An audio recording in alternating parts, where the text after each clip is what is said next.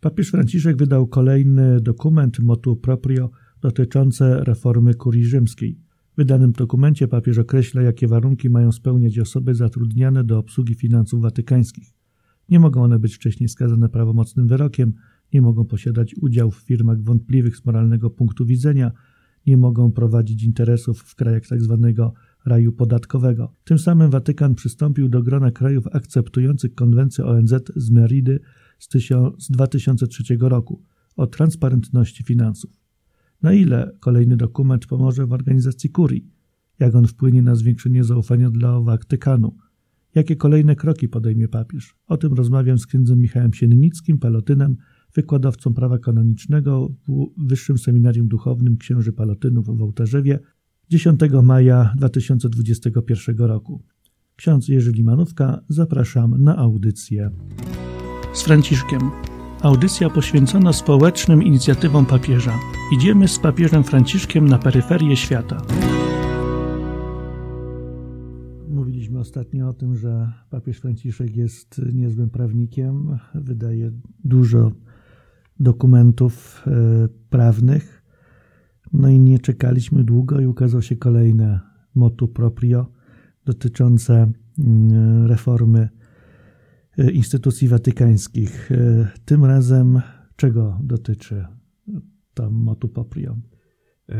To tak, rzeczywiście papież Franciszek w ostatnim czasie jest dosyć płodny, że tak powiem, jeśli chodzi o wydawanie norm prawnych. E, i coraz więcej tych norm prawnych e, papież wydaje nie tylko w odniesieniu do e, kodeksu prawa kanonicznego, czyli takie ściśle można powiedzieć prawa kościelnego, ale właśnie tak jak pytasz, czego dotyczy, no dotyczy takiej przejrzystości finansowej e, wszystkich organów e, kurii rzymskiej i też wszystkich pracowników, bo tu e, to najnowsze motu proprio wydane całkiem niedawno, bo kilka tygodni temu no, ono właściwie weszło od razu w momencie ogłoszenia, czyli 26 kwietnia 2021 roku, to chwilę temu. I ono dotyczy zarówno jakby organów, czyli urzędów, e, kongregacji, dykasterii, ale dotyczy też tych pracowników, którzy e, tam są i chodzi głównie o przejrzystość finansową. No ale to trochę tak dziwnie, gdzie jak gdzie, ale w Watykanie no właśnie, jak przeczytałem to motu proprio, to się zastanowiłem, skąd papieżowi przyszło to do głowy i dlaczego tak. I od razu odpowiadam na to.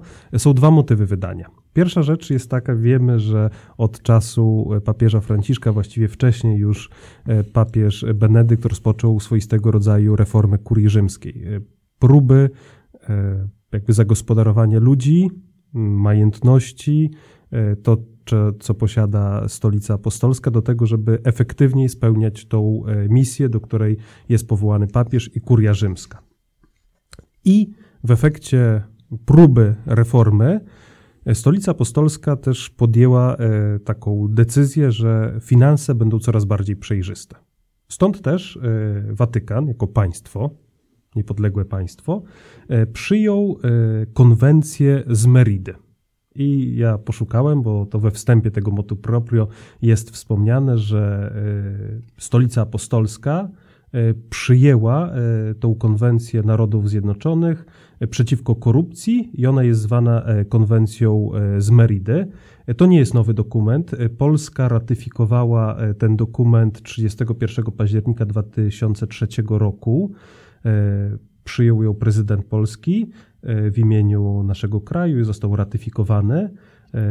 Ma numer 563, więc jak się wpisze Konwencja Narodów Zjednoczonych przeciw korupcji, to można przeczytać i teraz e, przyszedł czas na Watykan. Watykan też stwierdził, że do tej konwencji przystąpi i w efekcie tej konwencji papież wydaje motu proprio. No, 18 lat. 18 lat. No niektóre konwencje międzynarodowe czekają nawet po 40 lat na ratyfikowanie, na przyjęcie.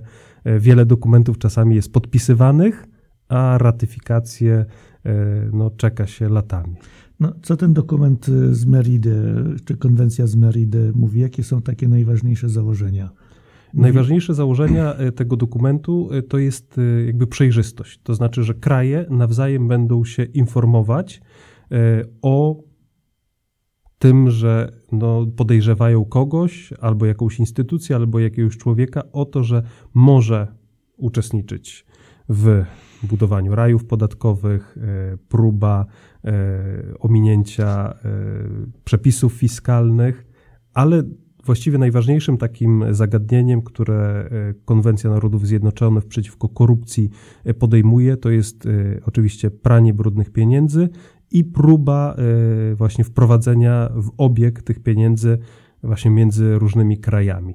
E, I jest tutaj taka, sobie zaznaczyłem właśnie w tej konwencji e, po polsku, e, że jest przekonanie Narodów Zjednoczonych, że aby efektywnie zapobiegać i zwalczać korupcję, wymagane jest wszechstronne i wielopłaszczyznowe podejście do tego zjawiska. I tutaj y, wydaje się, że Watykan, y, przyjmując to, jakby zdecyduje się, że stajemy y, również po stronie tej konwencji i Narodów Zjednoczonych i budujemy wspólnie jakąś strategię przeciwko. Wcześniej jakby taka, można powiedzieć, polityka, jeśli mogę tak osądzić, Watykanu była taka, że no właściwie to są drobne sumy w skali światowej, światowych finansów i są to najczęściej Watykan posługuje się czy posiada pieniądze, które są ofiarami e, wiernych e, i jakby no z tego się przed e, publicznymi czy międzynarodowymi instytucjami nie rozliczał. Natomiast teraz papież Franciszek mówi, że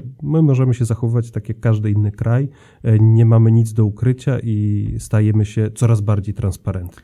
No między innymi w jednym z komentarzy do dokumentu papieskiego przeczytałem, że papież kończy z mentalnością koperty, czy polityki koperty. No w każdym razie na pewno wiemy o co chodzi.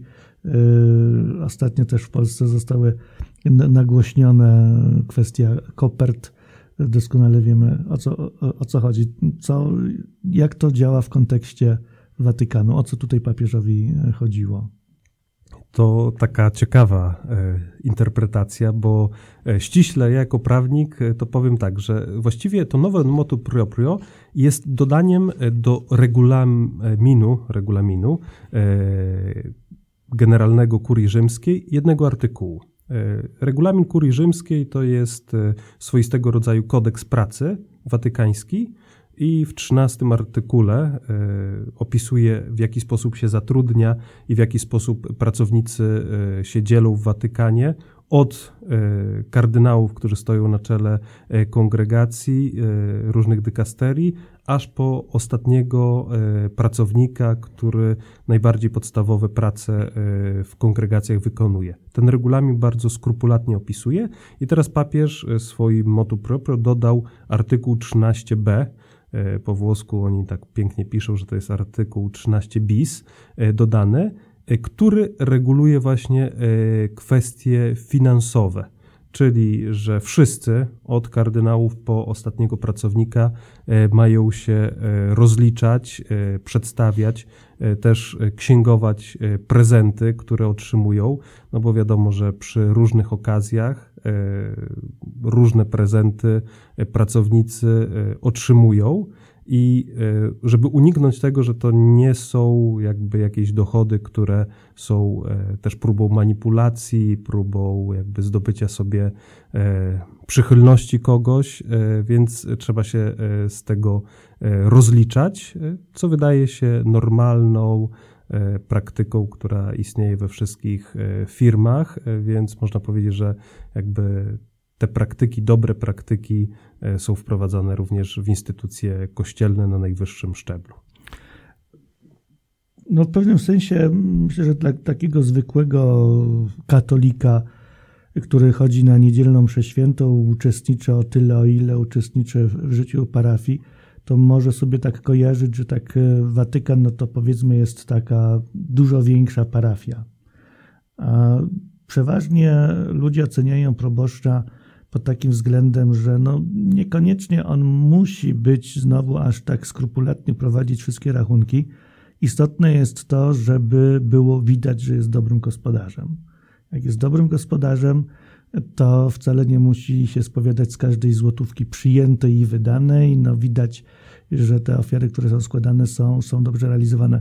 Czy nie można też w taki sposób popatrzeć na, na Watykanie, kto, skoro jeżeli to wszystko funkcjonuje i dobrze funkcjonuje, no to po co poprawiać?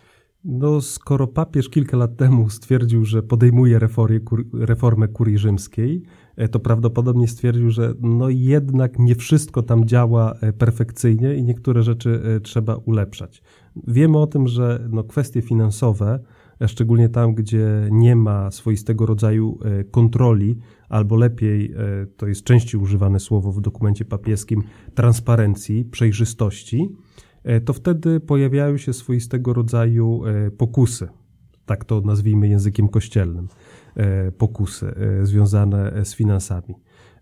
I tu też jakby warto odróżnić, że jakby są kontrolowane tutaj pieniądze, które są przeznaczone na funkcjonowanie i na działanie tych dykasterii. A więc to są, można powiedzieć, publiczne pieniądze watykańskie i papież jak najbardziej domaga się e, od tego, żeby wszyscy, e, nikt nie był wyłączony e, z tego, by przedstawiać i by jakby rozliczać się z administrowania i z posiadania tych pieniędzy, że tak powiem, publicznych. No i to też trzeba jakby wspomnieć o tym, że w tym motu proprio pojawia się figura rewizora generalnego. Tak to chyba na język polski e, by trzeba przetłumaczyć, rewizory generale e, się pojawia, czyli taki urząd, który jest w stanie, a przynajmniej w założeniach, ma być zdolny do tego, żeby skontrolować każdy urząd, e, który jest w Watykanie. Niezależny. To jest osoba świecka, nie pamiętam nazwiska, ale właśnie papież po opublikowaniu tego motu proprio kilka dni później mianował właśnie rewizora generalnego na czas pięciu lat dla Watykanu. Czyli można powiedzieć, że to taki, przekładając to na język polski, mhm. Urząd antykorupcyjny? Można pewnie tak powiedzieć, może bardziej taki urząd, który w każdej chwili, jeśli potrzeba, to dokona audytu. E, żeby sprawdzić, co tak naprawdę e, się dzieje. No tutaj też trzeba powiedzieć, że e, no, tych zmian finansowych jest całkiem dużo. Ostatnio choćby dosyć taka głośna sprawa była, że sekretariat stanu, czyli taka najpotężniejsza, można powiedzieć, instytucja, E, właśnie została pozbawiona e, niezależności takiej finansowej przez to, że wszystkie środki, wszystkie pieniądze zostały przeniesione do e, gubernatoratu, czyli można powiedzieć do takiego Ministerstwa Finansów Watykańskiego. I teraz tak naprawdę sekretariat stanu, jeśli potrzebuje jakichkolwiek środków na taką działalność, to robi to w porozumieniu e, i po uzyskaniu akceptacji e, gubernatoratu państwa watykańskiego. I to pokazuje, że e, papież Franciszek idzie w takiej linii, że nie ma w Watykanie takich osób, które są zupełnie niezależne, czyli podejmują decyzje, finansują te decyzje, same przed sobą się rozliczają. I to jest jakby taki kierunek, który ekonomicznie we wszystkich instytucjach, można powiedzieć, takiego demokratycznego świata E, jest obierany, czyli swoistego rodzaju przejrzystość, a z drugiej strony papież Franciszek też jakby w kościele tą przejrzystość coraz bardziej chce e, jakby wskazywać i iść tą drogą. No i też wstęp do, tej, do tego motu proprio z 26 kwietnia e, tego roku właśnie mówi o tym, że są podejmowane te najlepsze praktyki z poziomu międzynarodowego, które e, właśnie najlepsze praktyki e, przejrzystości finansowej. Więc Watykan nie chce być w tyle, tylko chce być tym, który na równy sposób, tak jak inne kraje, tą przejrzystość finansową też aplikuje u siebie. Może odejdźmy trochę tak już od y, takiego y, omawiania szczegółowo zasad Watykanie, tylko teraz bardziej chciałbym Tobie zadać mhm. pytanie jako prawnikowi, praktykowi w pewnym sensie, mm, bo tak, myślę, bo najważniejsze mm, chodzi o, o zaufanie, o to, żeby wierni całego świata, którzy no, płacą święto Pietrze, z którymi mamy tę świadomość, że w jakiś sposób e, finansujemy Watykan, że te pieniądze są dobrze wydawane. Mm, na ile tworzenie nowych przepisów może budzić zaufanie, bo to w zasadzie może bardziej być takie przekonanie, że im więcej przepisów, im bardziej, czyli im więcej drzew w lesie, to tym łatwiej się schować, zagmatwać, że mnogość przepisów wcale nie pomaga no, w budzeniu zaufania. Święty Tomasz Zakwinu tak e, powiedział już e, jus sum, e, summa injuria, czyli im więcej prawa, tym więcej bezprawia. I tak rzeczywiście, że można się zagmatwać.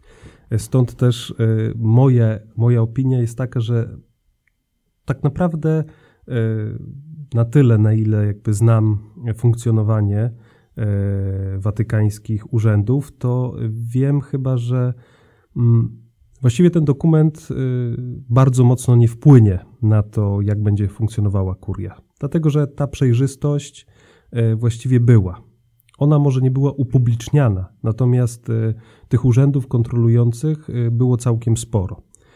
Natomiast Watykan stara się i to jest mój odbiór i oceniam to pozytywnie, jeśli mogę oceniać, stara się jakby te wszystkie przepisy prawa międzynarodowego również wprowadzać u siebie, żeby e, jakby nie otrzymać takiego oskarżenia, że no my jesteśmy jakby ponad prawem tym międzynarodowym, chcemy korzystać z przywilejów prawa międzynarodowego, ale niekoniecznie będziemy się e, do tego stosować. Więc wydaje mi się, że tu jest taka, takie niebezpieczeństwo, że tworzenie nowych przepisów, tym bardziej, że te przepisy są dosyć skomplikowane. One wynikają też z zagmatwanych, można powiedzieć, przepisów prawa cywilnego.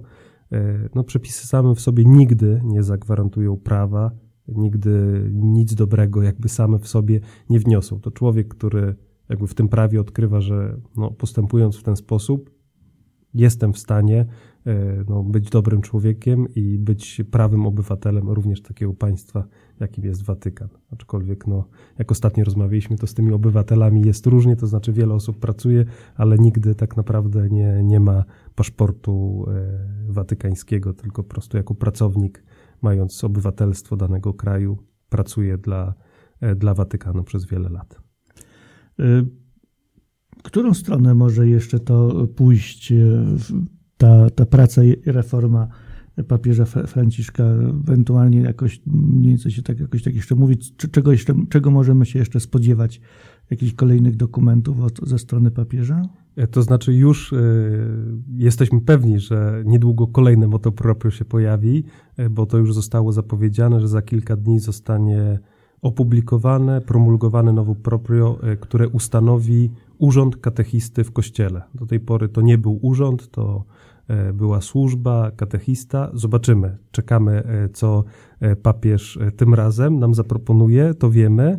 No i oczywiście kolejna rzecz, na którą czekamy, ale to już od wielu lat czekamy, to znaczy nowy dokument, który jakby zepnie całą reformę do końca E, czyli konstytucja, która zastąpi pastor bonus. Pastor bonus, który jest poszatkowany, bo już papież e, Jan Paweł II, który w 86 wydał pastor bonus, czyli konstytucję, która organizuje kurię rzymską, już e, pozmieniał pewne rzeczy. Później papież Benedykt bardziej zdecydowanie pozmieniał kompetencje dykasterii i różnych kongregacji. Papież Franciszek od kilku lat to robi.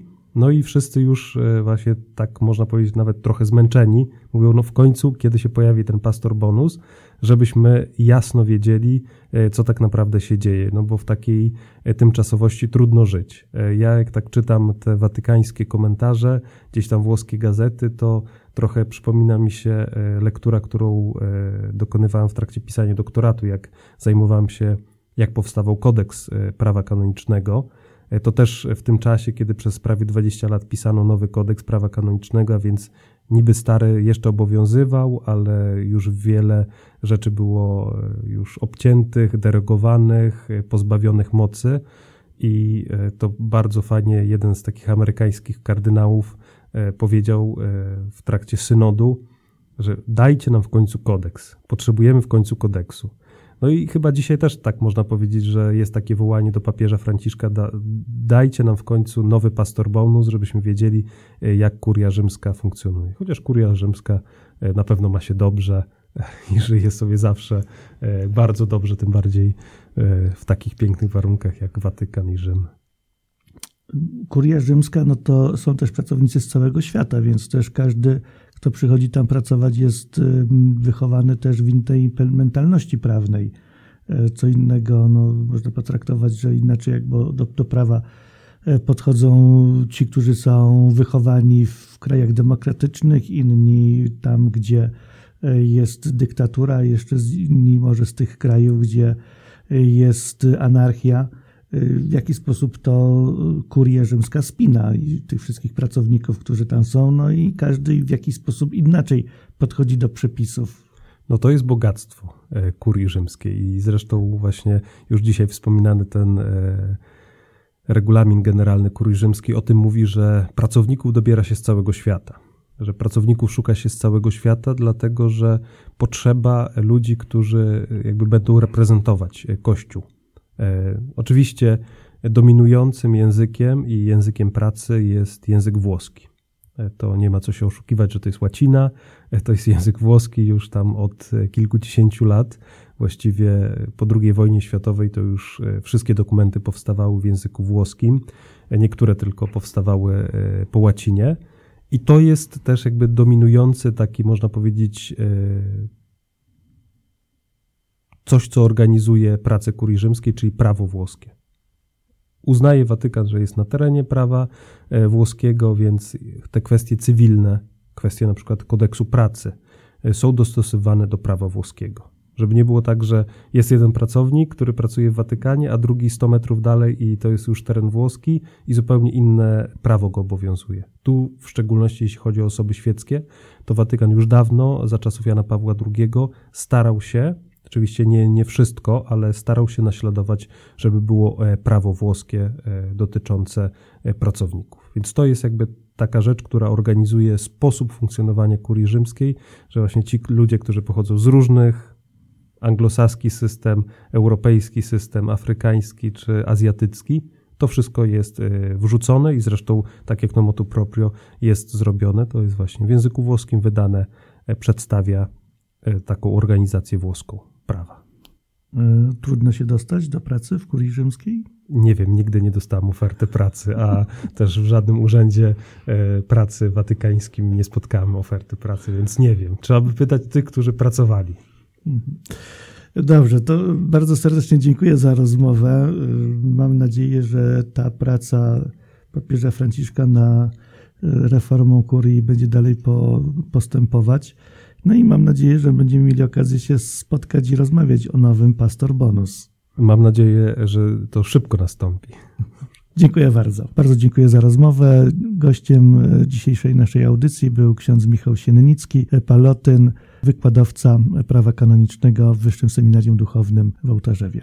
Bardzo serdecznie zachęcam wszystkich słuchaczy do subskrybowania naszego kanału. Dzięki temu będziecie na bieżąco z nowymi podcastami, które ukazują się przeważnie w każdy poniedziałek. Tę subskrypcję można założyć na kanałach Spotify, SoundCloud. Zachęcam również do finansowego wsparcia naszej audycji na portalu patronite.pl. Tam należy w wyszukiwarce wstukać słowo salvati.pl, nazwa fundacji, która jest wydawcą naszej audycji. Serdecznie pozdrawiam i bardzo serdecznie dziękuję za każde wsparcie.